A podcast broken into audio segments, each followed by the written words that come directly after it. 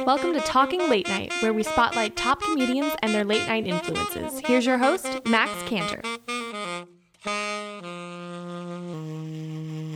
Hey, everybody. Hello, hello. Welcome to Talking Late Night. I'm your host, Max Cantor, and I'm very excited about the show that I have today because I have a really, really fun, fun guest. Now, this guy, he is a writer, uh, he's an improviser, He's an actor. He does voiceover work for the hit television show Archer as Dr. Krieger. He's a puppeteer. Uh, his resume warrants a long introduction. And on top of all of that, on all of that, his birthday is actually featured on famousbirthdays.com. So please join me in welcoming to the show Mr. Lucky Yates. Welcome to the show. Lucky. Oh, yeah, thank you very much. Thank you. Really? What is what birthdays.com? What is that? What did you just say?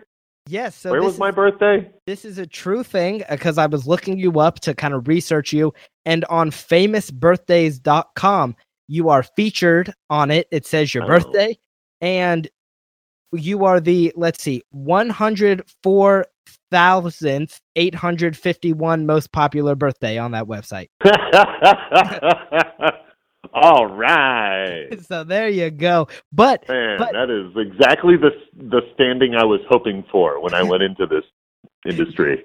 you are the number eight when it comes to the first name of Lucky. Hmm. Uh, no, wow. What? What's seven? Do you know what seven is? I don't. Let- what's just ahead of me? Whose heels am I nipping at? Let me see. Okay, so number one is Lucky Blue Smith. She's a model. Uh, okay, right and on. then number her. seven. Okay, so the person above you is Lucky Yeah. Thompson, who doesn't even have a picture on this website and who is dead, and they were a saxophone. Oh, saxophonist Lucky Thompson. that uh. yep. So, but you're number Wow. eight. Do I not? Do I not by default get his spot? He's not there to defend it. Can't I just roll in? Let's just push Lucky back. You know, what does he care? Seven or eight? He's dead. Exactly. You know what? Oh. It, in my heart, you're gonna be number seven. Thank you. Thank you very much.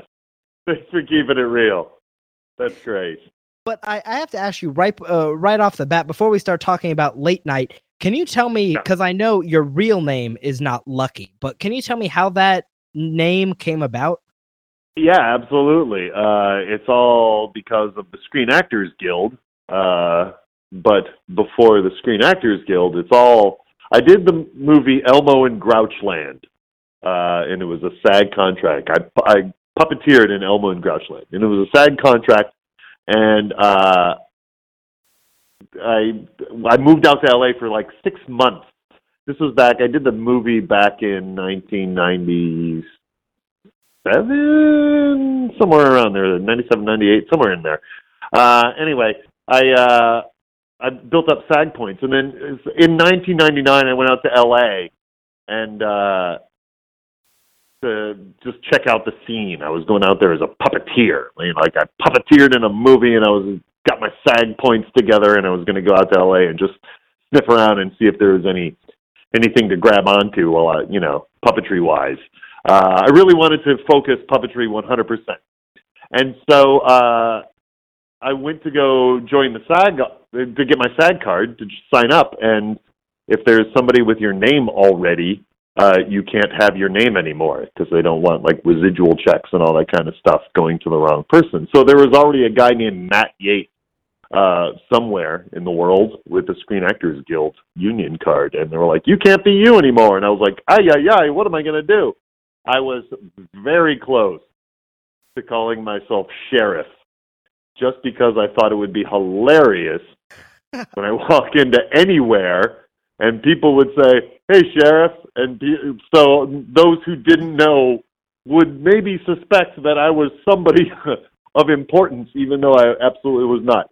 So um, the the the gal uh, who was behind the computer loved it, but I was like, I'm going to sleep on it though before I make this permanent. Let me go sleep on it and just check.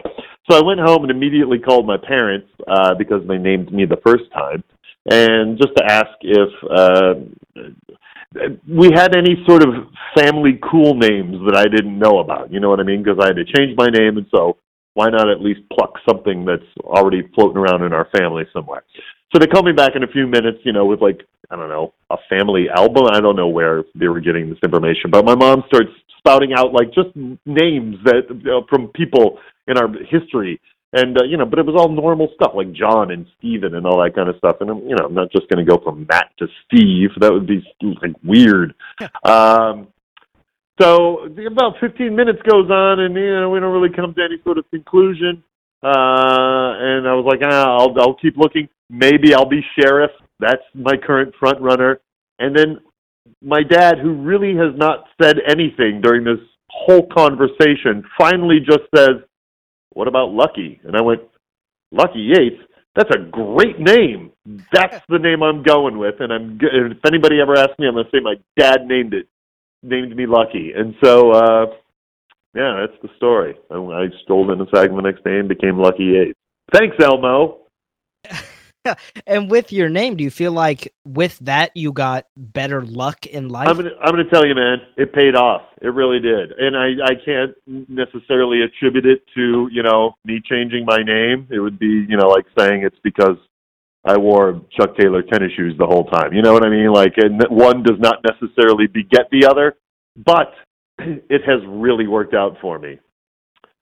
So yeah, I you... dig. I dig my little place in the world. I got this like cool little cult following going on. I do very cool and unique projects that aren't gigantic. You know, I can go about my daily business and nobody makes any kind of fuss over me. It's I'm great. I'm in this like really nice little sweet spot of fame as far as I'm concerned. so when you change your name to you know from Matt to Lucky, do you have to like yeah. go to a court and make it like official? No, no, no, no, because I did not officially change my name. Like legally, I'm still Matt Yates, but uh nobody calls me that. And I, like I, you know, on bank accounts and everything, you can have a professional name attached to your accounts and all that kind of stuff. So I have, uh, you know, I'm I'm legal in a sense in that like it's a working name, but I did not legally change. Like my passport doesn't say Lucky Yates on it. Not yet. Not yet. You know what? I've I've almost done it. You know, here's a weird law, and I'm assuming this is probably Georgia law, or uh, yeah, I think it's a state by state thing of changing your name. Anyway, you have to run an ad in a paper in a published paper, which are, you know, few and far between these days. You have to run an ad for something ridiculous, like a month, something like that, saying, I, Matt Yates, want to legally change my name to Lucky Yates. If anybody has issue with this, please notify me. Something like this weird, like, what?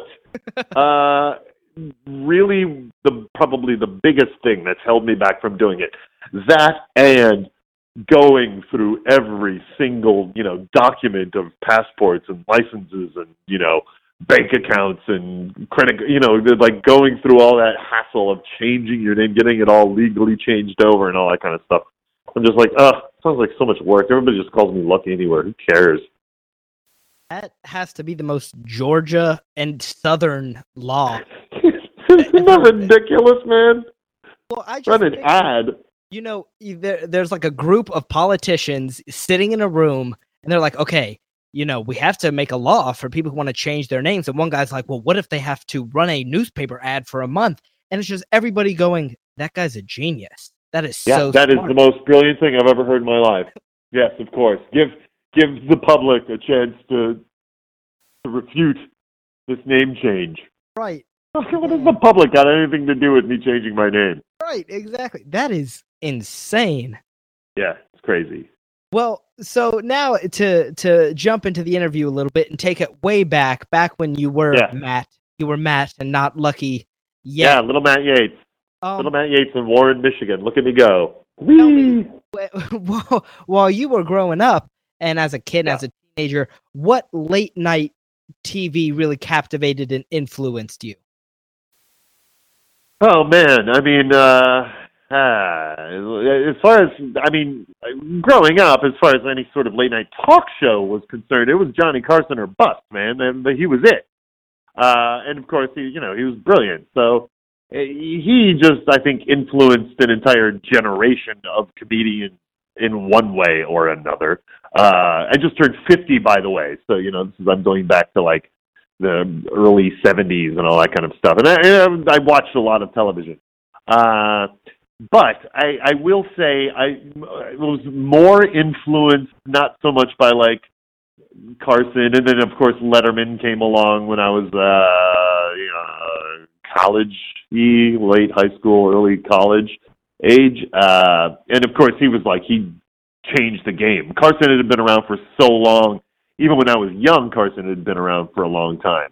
Uh, but then, you know, by the late '80s or early '80s, when Letterman really came screaming onto the scene with a completely new take, everybody went bananas about him. So he was influential. But more than those talk show guys, um, on Saturdays in Detroit, uh, we had there was a daytime horror host and then a nighttime horror host. Uh, and the daytime guy was called Sir Graves Ghastly, and uh, he was like this weird vampire. Uh, and he would sort of he would not only introduce movies, but he was a local guy. You know what I mean? You know, like a lot of local humor and stuff involved in it stuff. But he would do these weird sketches, uh, like you know they would cut out of the movie, and it was very much like I mean, mystery science theater is just a sort of new take, or new when it came out in the '90s, but a new take in uh, on those old style. Like every region had their own horror host um, so what we had in Detroit, they didn't necessarily like Elvira was, you know, out in L.A. and uh, Ghoulardi, I think, who's uh, Ohio, maybe I don't know where Ghoulardi is. Um, anyway, uh, we had Sir Graves Ghastly during the day, which he was more like fun and family friendly and kind of the stuff. But at nighttime on Saturday nights was the Ghoul, and that guy was from uh, Ohio, but we got him up in Detroit too and he was great. He was all about anarchy. He would blow things up with firecrackers on camera. Um, just really nuts. Uh, and so, and he would also show weird horror movies. Uh, so those are the guys that I really, man, just they had all of my attention growing up. I loved those two guys. Uh, so yeah, there you go. Horror hosts, late night horror hosts. Okay, well, to so to go back to talk about Johnny Carson, David Letterman a little yeah. bit.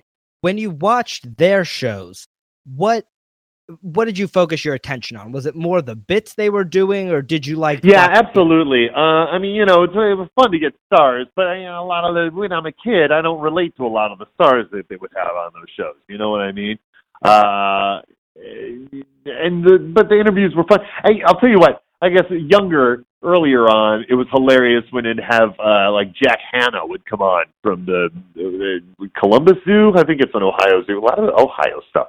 Uh, Jack Hanna would come on. He would bring animals, and Jack Hanna was always kind of a bit of a dunderhead anyway. He really came off. I mean, I'm sure he was a, a brilliant zoologist, but uh, he just sort of his public persona was that of a just kind of a bumbling fool and he would bring in animals to Johnny Carson, and uh, more times than not, he wouldn't have complete control of the creature, and so it would freak Johnny out.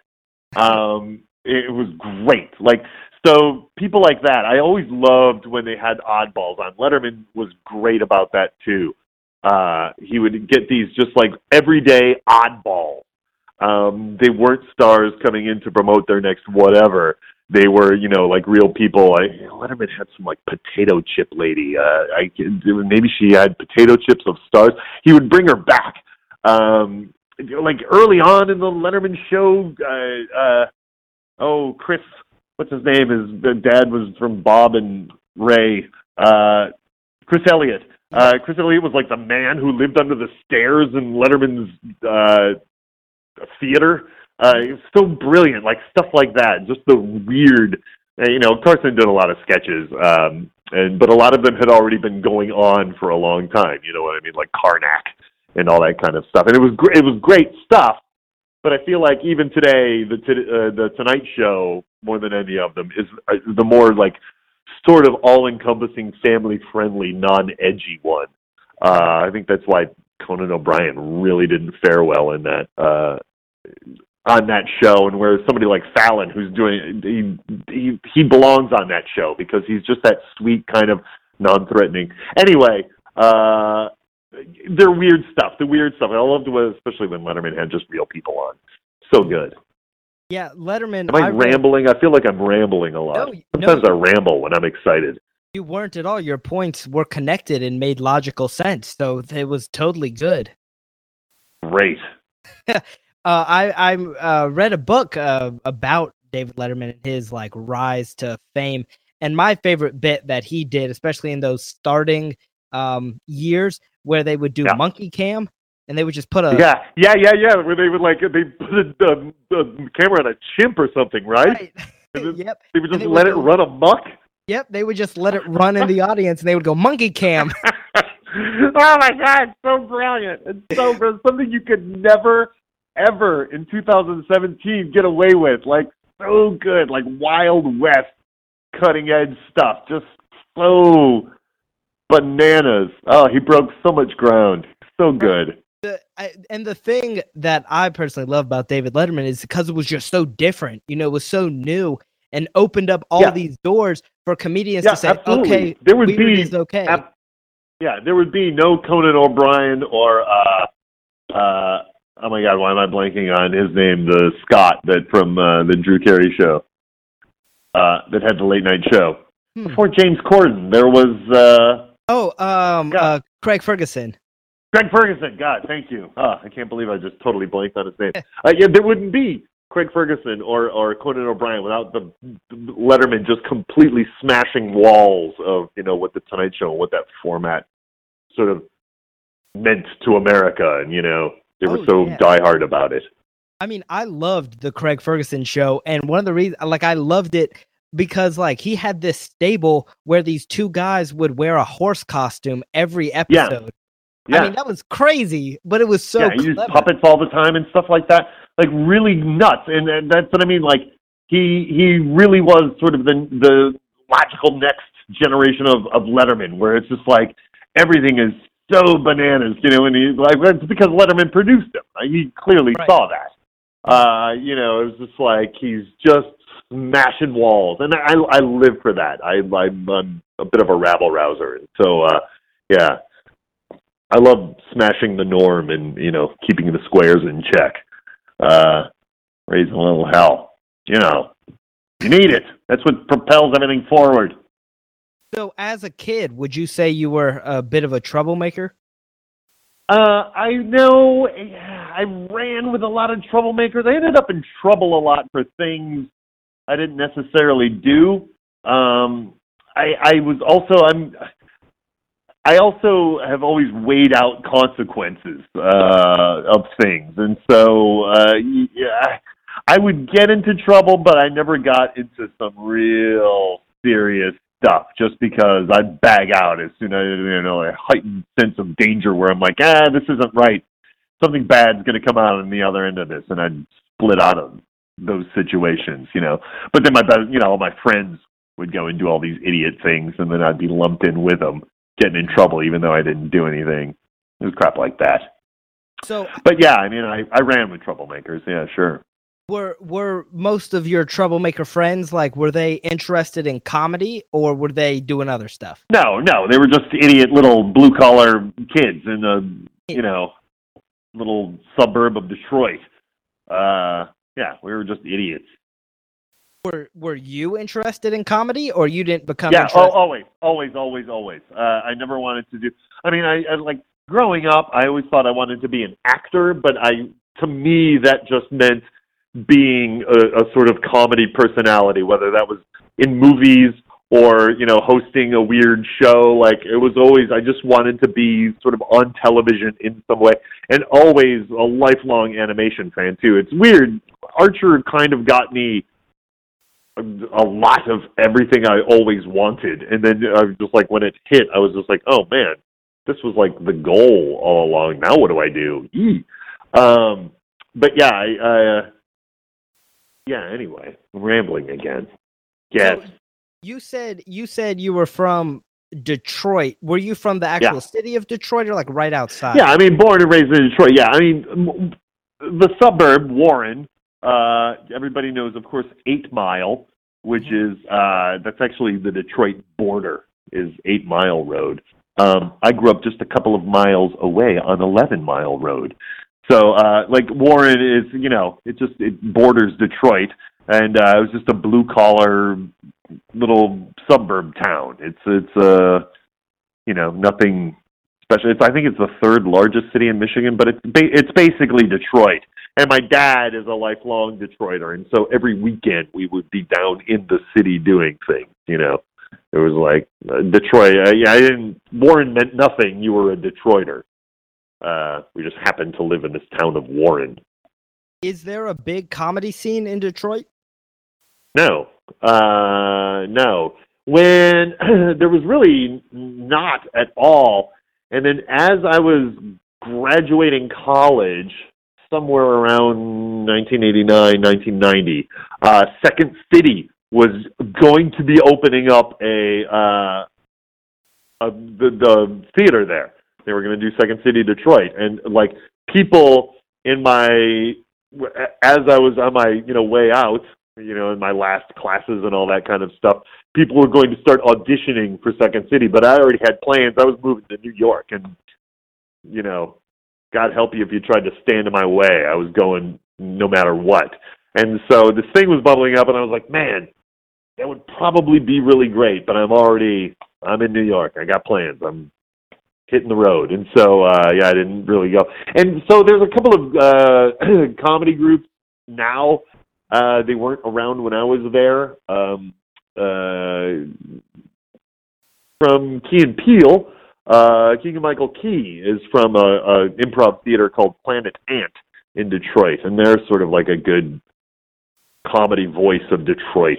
Uh, so like there's improv now, but there's there wasn't really a big like comedy scene or anything like that.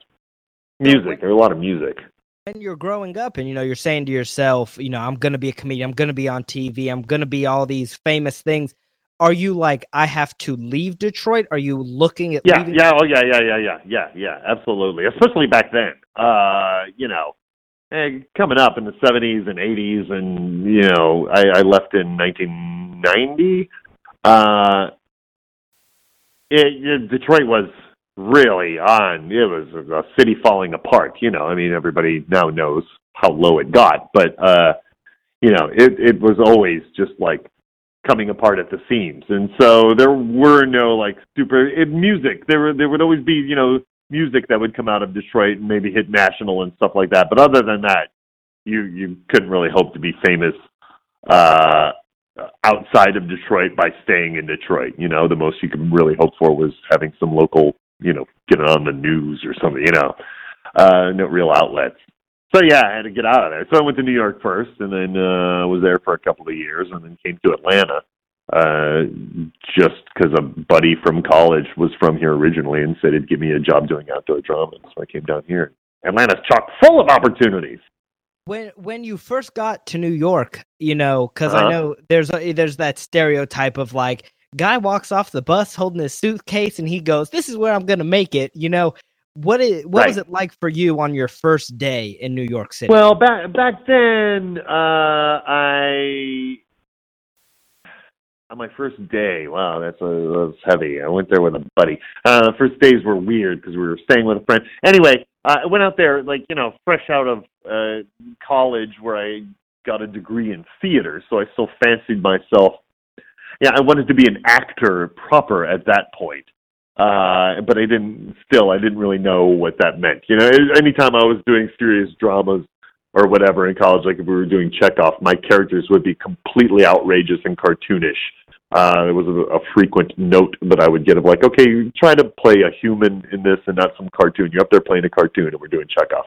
Anyway, uh, so yeah, to me, I wanted to be an actor, but like I didn't want to do like serious dramas or anything like that. I wanted to be a comedic actor because uh, I knew I was funny. But still, you know, you get to New York, and I, you know, a couple of my friends from college and from around Detroit were, you know, there and stuff like that. I had some pals already, uh, and so, you know, I had a little group to run with. But again, you're just some, you're a drop in the ocean. Uh, and I ain't got no agent. I've got nothing. You know, how am I going to get into an audition of doing something? So I had friends that wrote a show, and then we performed a show, and of course nobody ever came to see it because it was some little nothing. It wasn't even a theater, but we turned some space into a theater. Anyway, uh, you know, it was daunting. It's uh, tough. it's tough to be poor in New York. It's a city that swipes money out of your pocket every time you turn around. If you want to have fun, you know. So you know, it was you know, I spent two years going like, ah, I don't know, I don't know if I can get my feet, I can get any uh, sort of footing here. I might go somewhere else.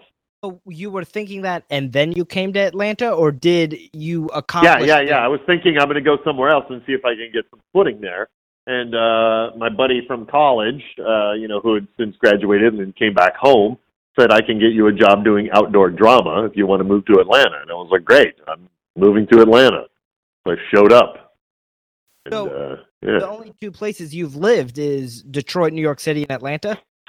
well, I spent uh, I spent a lot of time in uh, L.A. I was out there for six months. You know, living there for six months, but I've spent some time out there. Uh, and I lived in North Carolina for a while. Uh, yeah.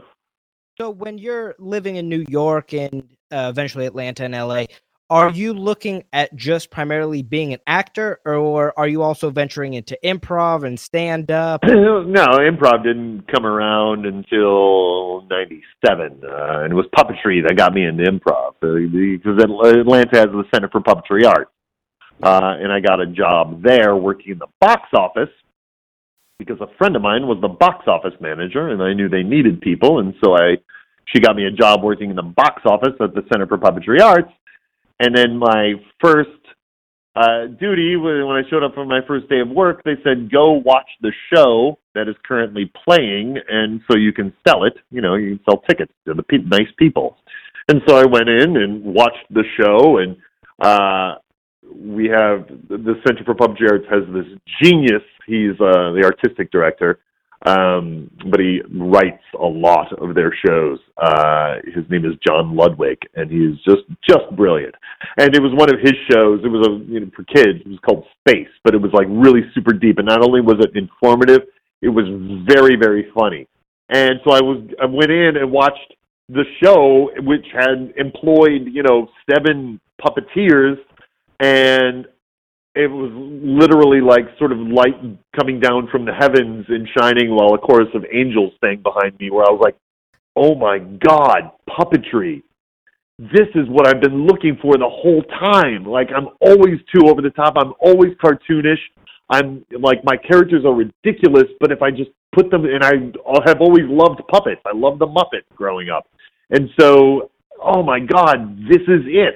And so I wasn't long that I was in the box office at the Center for Puppetry Arts and then started doing puppet shows there. I auditioned at the next round of auditions and got a show. And then so I started doing puppetry with them, and then I started doing puppet shows for our local PBS station. I did two shows with them. I wrote and puppeteered on these shows. Uh, and then that doing that got me the audition to go puppeteer on Elmo and Grouchland, and then went and did that in North Carolina, and now here we're back at why I'm called Lucky Yates. Full circle. Is there is there a secret to puppeteering? Yeah, I'll tell you the secret. Here, if you are ever considering being a puppeteer, know these words, have them burned into your mind at all times. Puppetry is pain. It hurts. It hurts to hold a thing over your head for an hour and make it alive and look, you know, acting with it. Uh, just trying to hold your hand above your head for longer than three minutes. I challenge anyone to not start complaining about it immediately if you've got your arm above your head. Uh, it hurts. Puppetry hurts. It never stops hurting. Uh, you have to bend and contort and get into all these weird positions, and a lot of times you're working with several other puppeteers all in one very small, weird, contained, tight space, and all all trying to act around each other while you're making the puppet either above your head or wherever move. Even TV puppetry where you can stand fully up because you know they got the cameras aimed up high and you can hold those things above your head. It still hurts. It hurts. It never stops hurting.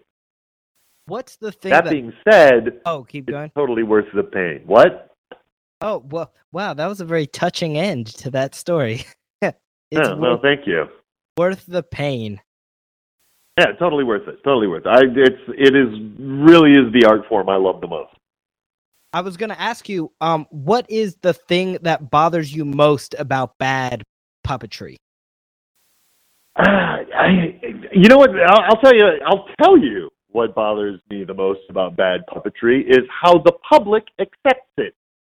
um, the public should not accept shitty puppetry. Can I swear? I just swore. Sorry. You can. Uh, everybody always asks me that. I don't know why. Well, you know what? It's yeah. It's I, I've actually been sort of consciously keeping it cool. I've got a mouth like a sailor, man. Uh, but I've Go been ahead. trying to keep it cool just because I don't know exactly what the vibe is of this show. Well, the vibe is we are on a ship. So if you would like to talk like great. a sailor, you may. Great. Anyway, what? Uh, oh, why the people accept? People shouldn't accept shitty puppetry. Don't accept it, people. Just because it's funny and you've not really seen anything new other than the Muppets, you know. Uh, uh, don't accept. Yeah, I, I love. Oh, uh, what is the the, Garfunkel and Oates? They have that show on IFC, and there's like their manager or something is a puppet, and uh, I, nothing against the performer or the characterization of that puppetry, but the puppetry of the puppeteer, but the puppetry is awful and it really bugs bums me out and i know that probably everybody involved in that whole production thinks it's great just because they don't really know any better. It's just the fact that that thing is moving that they think is hilarious. It's not cool. Like it should be you know hire a real puppeteer. This country is full of them. They're just on the fringes somewhere doing puppet slams somewhere near you. Um, find them and employ them. Uh, you don't need to just hire any Joe Schmo to slap a thing on. A lot of people think puppetry is easy. That's another thing. People think, "Oh man, what what can be so hard about it? You throw a puppet on your arm and you make it talk, and it'll be hilarious." It's it's really you have to focus everything sort of in your forearm or your whole arm. You know what I mean? You have to give an entire performance into a sock and make that sock look like it's doing human thing. And so, uh, yeah, people should demand uh, that their puppeteers be professional uh, and not just a guy, a funny guy that is throwing a you know a rag on his hand. That's now, all. Now I'm done. I'm done ranting. You threw a phrase. That was out. a rant. Yeah, I, you threw this phrase out there that I I want to uh, spotlight. You said puppetry slam. Yeah, puppet slam. Oh yeah, sure. Yeah. What is uh, yeah, there's, there's there's puppet slams. There we have in most most major metropolitan areas in this country of ours will have a puppet slam somewhere going on. Puppeteers are always in the fringe. We're you know we're little weirdos uh, who hide to perform. So uh, th- th- there will be uh, there's a, a network online. I think it's puppetslam.com. Uh, Heather Henson of the Henson family uh, and her sort of cohorts. Uh, I believe it's still updated. Um, it's a website called puppetslam.com, and you can find where the puppet slam nearest you happens. And it's generally late night uh, short form puppetry, so it'll be a, a collection of uh, little tiny puppet shows. I used to curate one here in Atlanta at Dad's Garage Theater, where myself and Amber Nash, who plays Pam on Archer, uh, we do improv and all that kind of stuff here. And I've done puppetry at Dad's since I've joined the group in 1997. Um, anyway, I used to host these like they were like midnight puppet slams, and it was just like I would contact all my puppeteer buddies in town because the group were full of puppeteers because of the center, uh, and they would come and they would put together a little show for that night, and it would just be you know it was their chance to either try something out or if they a lot of people had sort of ongoing things going on like you would go see the next adventures of uh crack rabbit and bear that was two characters that my buddy Bo Brown would do every time. And so you would see the next installment of their little thing. Uh, yeah, just a fun collection of uh, puppetry pieces. Live puppetry is great, man. I feel like puppeteering is like this whole underground world that people don't realize. Yeah, it is. It's starting to bubble up. Puppets are starting to pop up in a lot of. Uh, people are using the Bobcat Goldthwait right now is shooting some show in Atlanta and there's puppets involved in that. Uh, I know of other like I keep seeing things uh, like on Twitter and stuff like that. I'm like, oh, they're going to start using a puppet. I work with Alton Brown, uh, and I've been doing puppets uh, on his on Good Eats and stuff like that for him for years. Uh, and then we're we're starting Good Eats back up again next year, and I know there will be a lot more puppets involved with that one, as as well as Alton and I wanting to do other side puppetry projects that has nothing to do with Good Eats. uh, so, the, but the puppets are starting to like. There's a rise going on right now. I don't know how high it'll get, but uh, hey, man, we'll take any step we can. So I'm, I mean, I'm going to touch on you and your friendship with Alton Brown a little bit later. Yeah. But I have to ask you because you mentioned earlier how you got that gig working for the Elmo movie. How did you? What was the audition process to get that? For Elmo and Grouchland? Yeah. Uh, I believe first. I think the first thing we had to do was we had to record ourselves with a puppet which back in 1990, when was this? Seven, uh, 1998, somewhere in there. Uh, you know, finding a way to it would, it would be you would have to make yourself like a, a videotape and then send a whole tape to them. Uh, you record yourself, but I was working at, on PBS shows already, and so me and my buddies, all my buddies on the show, we all auditioned for this, and you had to say, you had to get a puppet, and on camera you had to say your ABCs and you had to count to 10 uh, with a puppet. And then, you know, they just wanted to see if you could do proper lip sync and what your style was and all and if you could do any characterization or anything like that. And then if you got a callback, which I did, uh, then we had to drive to Wilmington, North Carolina, which is where the movie was uh, filmed. But we had to audition for Kevin Clash, who was Elmo at the time. He was the guy who made Elmo famous. Uh, and so, you, and you walk into the uh, pretty daunting audition. So you go there, and not only are you auditioning for Kevin Clash, who is a very sweet man, but also he's Elmo. You know what I mean? He's not only going to be your boss on the on the movie, but he's also the star. And so, you know, intimidating enough. Uh, and also at that point, the the superstar of Sesame Street. Anyway, uh, when you go into audition, they've got an old Oscar the Grouch laying there, and so you like have to pick up what you know to me was like this god figure of like oh my god it's a an actual Oscar, and then you know put your hands up in it, and then try to make it move and do a Oscar impression, which you know, I mean, everybody can talk in a growly voice, but you know, to do an Oscar correctly is you can't. Not everybody can knock that kind of thing out. Anyway, it's a pretty daunting audition, but again, I think they were nobody, none of the background grouches were going to be talking anyways. They just needed people to fill big scenes and stuff like that. So I got the job. But it was great because I had to go to Wilmington, North Carolina for like a little over a month and uh, shoot a, a Sesame Street movie with all of the original old Muppeteers. You know, like Jerry Nelson and. Uh, who else was around on those days? Yeah, all the old guys were kicking around uh, and uh, Caroll Spinney, who was Oscar and Big Bird, uh, you know, and got to hang out with those cats and you know get to be friends and stuff like that, which was really awesome. So yeah, a very long answer to a simple question. I'm sorry. No, don't apologize. I, I do get to talking. That no, I found that story really cool. I mean, you don't hear much of of people who get to work with the original Elmo. That's a pretty cool story. Yeah, actually, you know, it's funny. He's not actually the original Elmo. Elmo was around before Clash got a hold of him, uh, and it was a character that just wasn't really nobody nobody really cared about it so much. And then uh, Kevin had done the dinosaurs show, and he was that baby dinosaur that everybody loved so much. I can't remember. He had some kind of catchphrase or two, you know, but everybody went nuts. He was actually a, a puppeteer on uh, Captain Kangaroo's show back in the olden days, back in the '80s, I think. Anyway, um, yeah, so he was not the original Elmo, but yeah, uh, meeting, I yeah, befriending, like you know, I mean Jerry Nelson, who is such an amazing puppeteer, and he was such an amazing musician and just so kind. All those old guys were so kind and wonderful, just lovely, lovely human beings. So after you wrap up the movie, you finish that. What was the yeah. next step in your comedy career? Ah, uh, let's see. I came back here somewhere in '97. I went out to LA for a little bit, and then came back.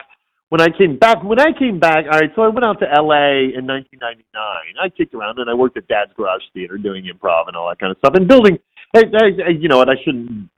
Let's not breeze over Dad's Garage Theater, shall we? Let's give Dad's Garage all its proper credit and due. Uh, I would be nothing uh, of what I am today without Dad's Garage Theater Company in Atlanta, Georgia. Um, it it is I, I'm a you know lifelong wanted to be an actor, studied theater in college, but also didn't really care for the traditional boring, you know what I mean, come out and be in a Chekhov show and don't make it funny. Well, um, somewhere around 1997, because I was working at the Center for Puppetry Arts, let's get into this, shall we? I did a show with some friends uh, in a in the brand new downstairs theater at the center. They opened up a new small little venue. Uh, they didn't have any summer programming, and so some of some friends of mine and myself uh, wrote and produced a show called The Illuminating Adventures of Rex Rocket in Outer Space and it was a puppet show, and it was a weekly science fiction serial, basically Flash Gordon or Buck Rogers, those old serials from the 1930s and 40s. Uh, we had this character called Rex Rocket, and uh, every week there was a brand new episode, so which we wrote and built that week. So uh, we did this thing, and we created this big event around it. And so not only would you get the episode of Rex Rocket, but then we would we invited uh, little puppet companies from around town. They would come and do weird little pieces before the show. But we also wanted because Dad's Garage was young, the young hotshot theater in town of these kids from Florida State that were all hilarious and uh, did improv, which was not a really here in Atlanta so much. Um, we asked one of the guys from Dad's to come and put together a puppet improv show, excuse me, uh, for this evening with Rex Rocket and outer space. And so a guy named Matt Stanton put together a little show, uh, an improv show with puppets, and I puppeteered and improvised in that. And I'd never done improv or anything in my life, but I, you know, was a great puppeteer and sort of naturally did a lot of improv, you know, during rehearsals and all that kind of stuff. Anyway, anyway, I had a knack for it and I, I did very well in this puppet improv show. It actually became the most successful part of the whole Rex Rocket evening. It was everybody's favorite thing. And then so the guys from Dad said, "Hey, you're really good at this. Why don't you come over to Dad's and do some improv shows with us? You can bring puppets, but we want you to do it just as yourself too." And so I did. And they were a young company. There was probably about a dozen guys, uh, and it was all guys. I think maybe there was a, a when I came in, another a, a gal named Kendra came in along with me, and so she became the first female of Dad's Garage. Anyway, uh, we started doing improv, and I mean, Dad's Garage is a huge juggernaut in Atlanta today, and back then it was really twelve guys that were college buddies in an old crappy warehouse doing improv shows, and uh, it, it's it's everything I ever wanted in a theater. We write our own. It's comedy based. We write all of our own scripted material. Uh, we do improv shows every single weekend of the year. We never close. Uh, we're basically a family, um, and some of the most brilliant comedians I've ever seen in my life work there, and you know, are just like you know have regular day jobs and stuff like that, but are these comedy and and creative geniuses that work there, and it's just this amazing incubator that is still on the rise, and so uh, so much of who I am as a comedian and everything really comes out of uh, Dad's Garage Theater and my and it, it letting me create this Lucky Yates character because I started Dad's Garage as Matt Yates, then I went out to L.A. Came back as Lucky Yates, and Dad's embraced it immediately and let me run with it. They also wanted me to do everything puppetry wise that I could, and so I created a bunch of shows that went on for several years. You know, were puppetry shows. During that, which is actually very um, uh, very much related to the theme of this show, is for a while back in started back in 1999. Uh, I did the Lucky Yates talk show. So I did. I became a late night talk show host. I did midnight shows on Saturday nights at Dad's Garage in a small theater, and I did it like it was a TV talk show. Again, at that time there was only Carson and Letterman. Uh, I was going to do it like it. Uh, no, actually, that's untrue. Conan O'Brien was around. Um, I was going to do it like a TV talk show, except it wasn't on TV. And so I had a sidekick, we had a band, we did the whole thing, and we would just have local guests and stuff like that. And so that show kept going on over the course of years and became sort of a little cult thing in town. And that is how I met Alton Brown because I had him on my show. Wow. Aha! I cut you off before you got there. Look at that. Wow. Okay. So Yeah. So I did. I was a talk show host for several years. So with the talk show, was it like you did a monologue and then you did the interview? Yeah, I did a Was it- monologue that we had a couple of the guys at Dad's were my monologue writers. So we would get there.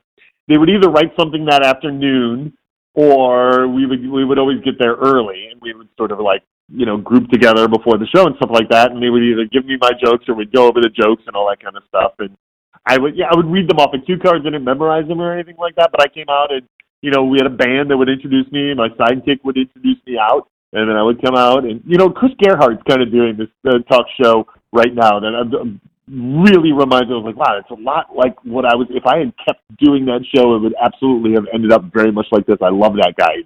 Show is awesome. Uh, anyway, uh, yeah, we we did it for years. It was great. Man, I would love to host something like that. That sounds like so much fun because Oh, so much fun. And yeah, and I really sort of honed my interviewing skills during the course of it, and uh, yeah, I really met a lot of people. It it, it gave my career a definite huge step up because that's when Good Eats happened. You know.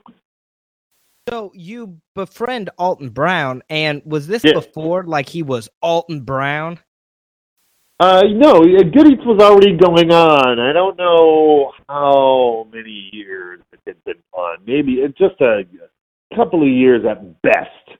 Uh, it had been on television. It wasn't really a mega crazy hit yet, but it was it was really bubbling up. When I had him on the show, it was a huge sellout, and we were like, "Whoa!" You know, and he was like, "Hey, I'm I'm releasing my first book." That's when it was. It was whenever he released his first book uh you know and so he was he was at least that popular at that point you know where he had a big book coming out anyway the show was a wild sellout you know we had to fill the big theater. We didn't normally did it do it in the big theater. We always did it in the back in our tiny theater.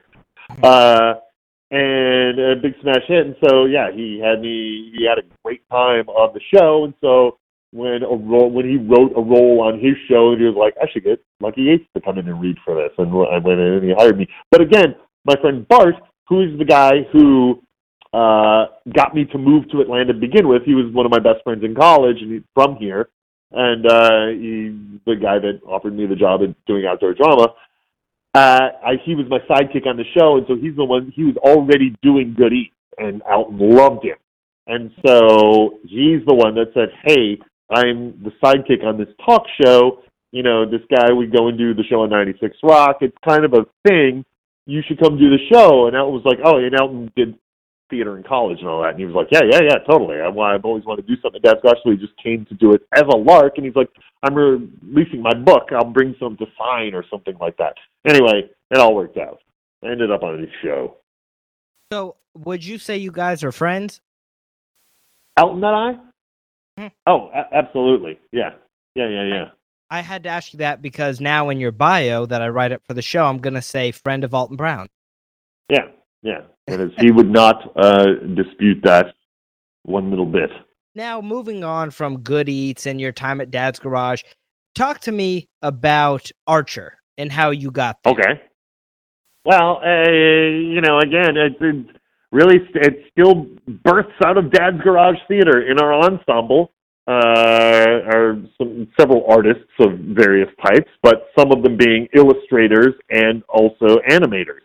And a couple of our guys were working at this little company called 7030 because they were doing the show Sealab 2021 on Adult Swim, which is, you know, located in Atlanta.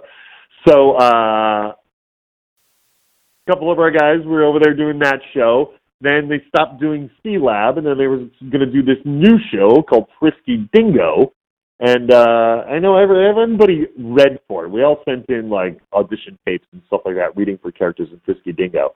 But anyway, I think Amber is really the one who came out with a role. She she played Val on Frisky Dingo, who was an assassin, and uh, so she and since uh, artists from the show were at Dad's Garage, and then Amber went over, and she was associated with Dad's Garage. They had a character, one of the Xtacles was going to, which were all the sidekicks of the main hero. Um, one of them was going to be the voice of reason all the time. Like he was going to be the guy who's like, "Come on, guys, we can't do this. We're all a bunch of idiots." Uh, so they they they had seen me emceeing of the the guys, the producer Adam Reed and Matt Thompson. Who Adam Reed is the creator of Archer and sole writer of Archer, but he was also the creator and sole writer of Frisky Dingo. And Matt Thompson is the business producer side of that partnership and uh, and also some creative stuff too, but that's really Adam's realm. Uh, so they had seen me hosting a burlesque show in town and really liked my voice. Uh, and then when this Xtacle came along, since everybody at Dad's Garage, they were like, "Hey, what do you think of Lucky Yates?" And so they everybody was like, "Yeah, great." So they brought me in, uh, and I played this Xtacle for a while. The show was only two seasons long, so that happened. Archer starts off. They, you know, they hired Amber as Pam right off the bat. You know, she they just brought her over from Frisky Dingo, and uh, about it was like the third episode, Krieger was in it, but he never talked. Uh, but like in the third or fourth episode, he was going to start talking, and uh, so they were recording Amber, and they were like, "Hey, we're gonna, you know, we got this new character. There's a weird old scientist guy." who do you think? And she was like, well, what about Lucky? You know, we were already working with him on Frisky Dingo. They're like, oh, yeah, of course. Yeah, why would we not bring Lucky Yates over?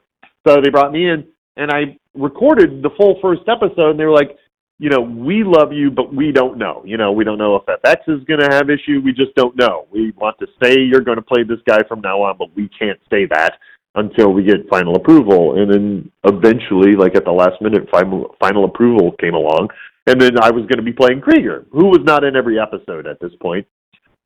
But I, you don't know that things are going to be able to be a hit. You know what I mean? Amber and I were already doing shows with these guys at Adult Swim, and you didn't really make any money off of it. And of course, you know things they just disappear out of nowhere, and then so you know it was one of those things of like, hey, we're doing a whole season of this.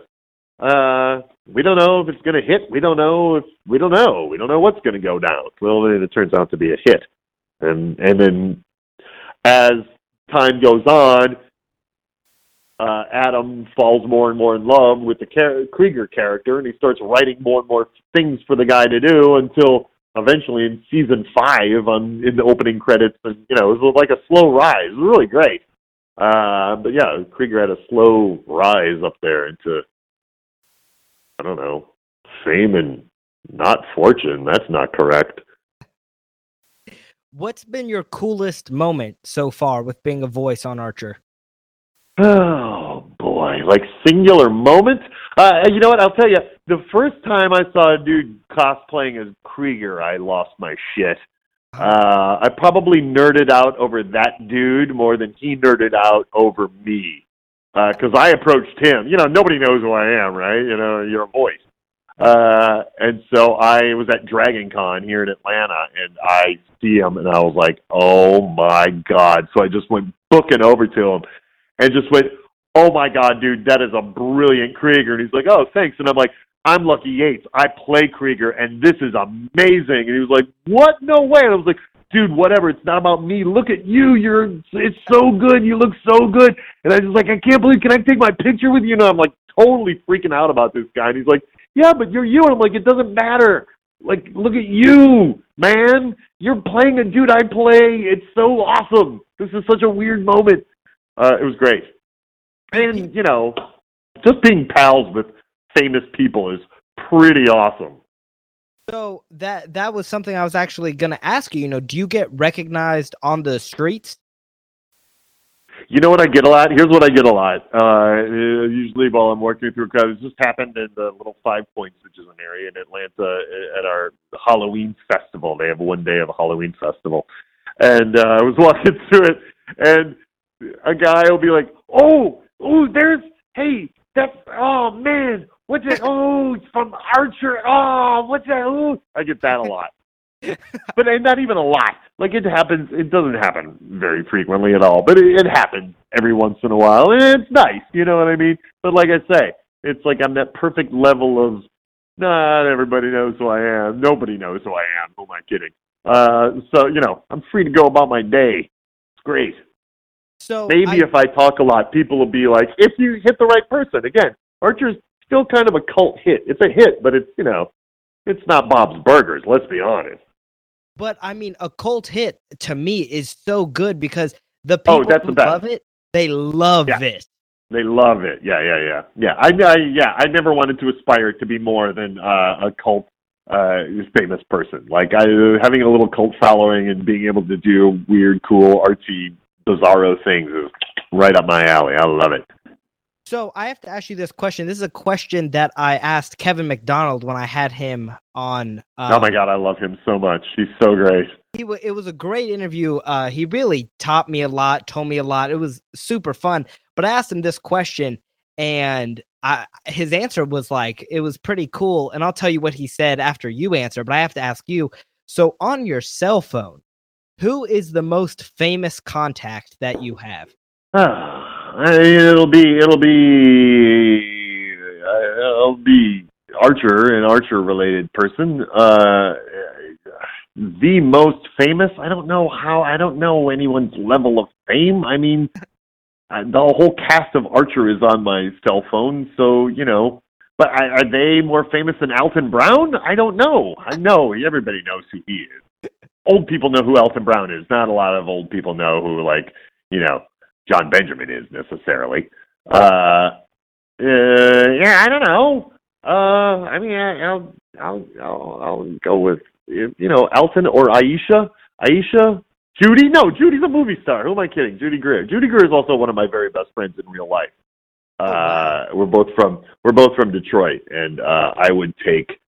I don't care how many bullets are coming. I would take them all for Judy Greer.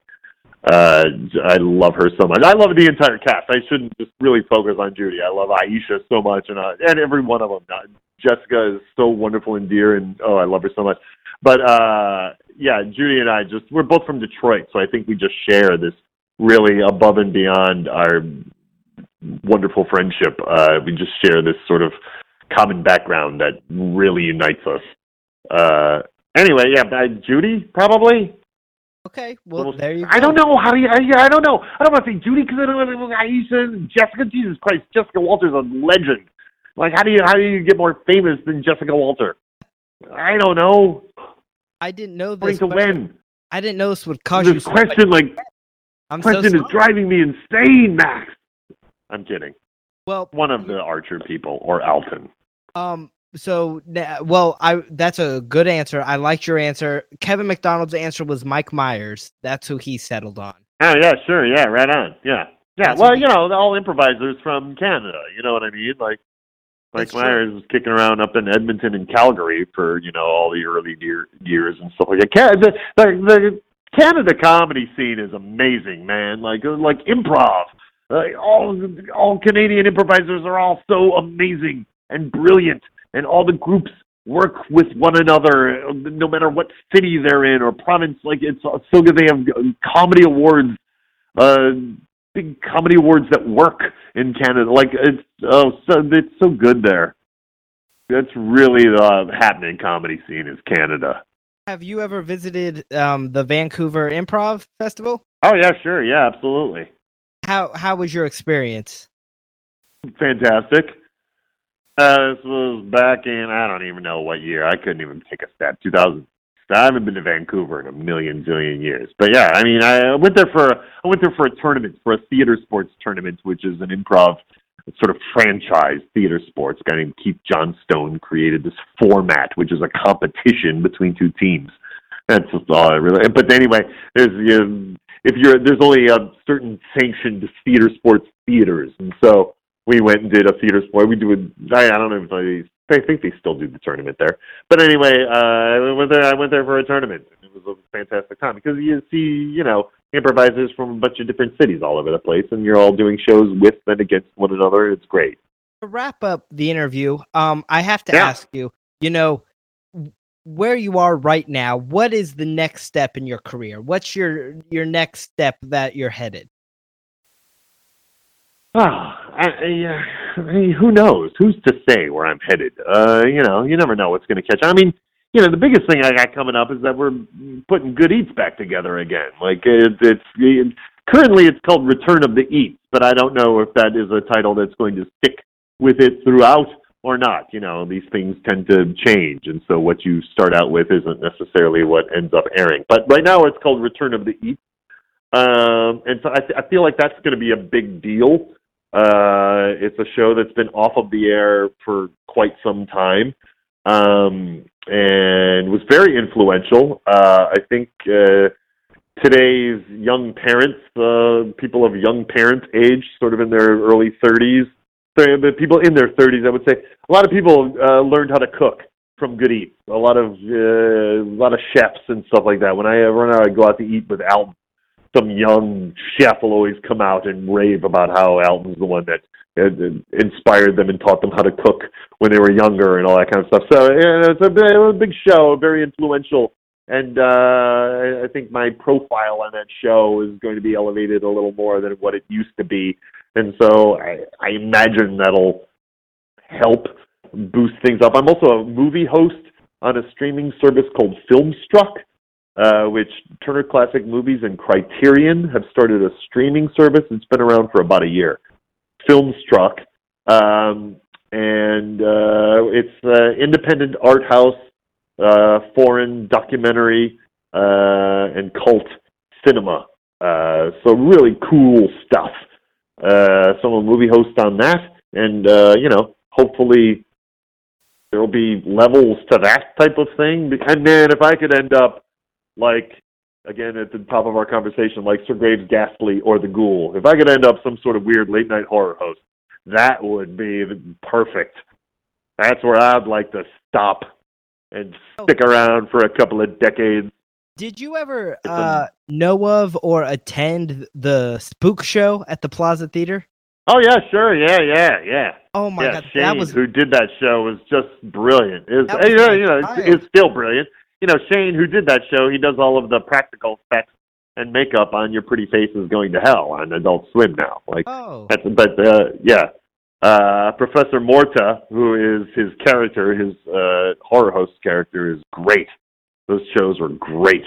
Yep, I used to go to all of them, and none of my Yeah. friends would go. It was just me, and I was like the weird kid that was interested in it. But I actually had Yeah, my, yeah. So yeah, there you go. You know- that's exactly. So the the thing that he was doing was the shows that are like were very much like the shows I was talking about, like Sir Graves and like uh, the Ghoul, where it would be these weird sketches, these characters. You would have this maybe a storyline going out through, but it's just on commercial breaks from the Right. movie. Just great.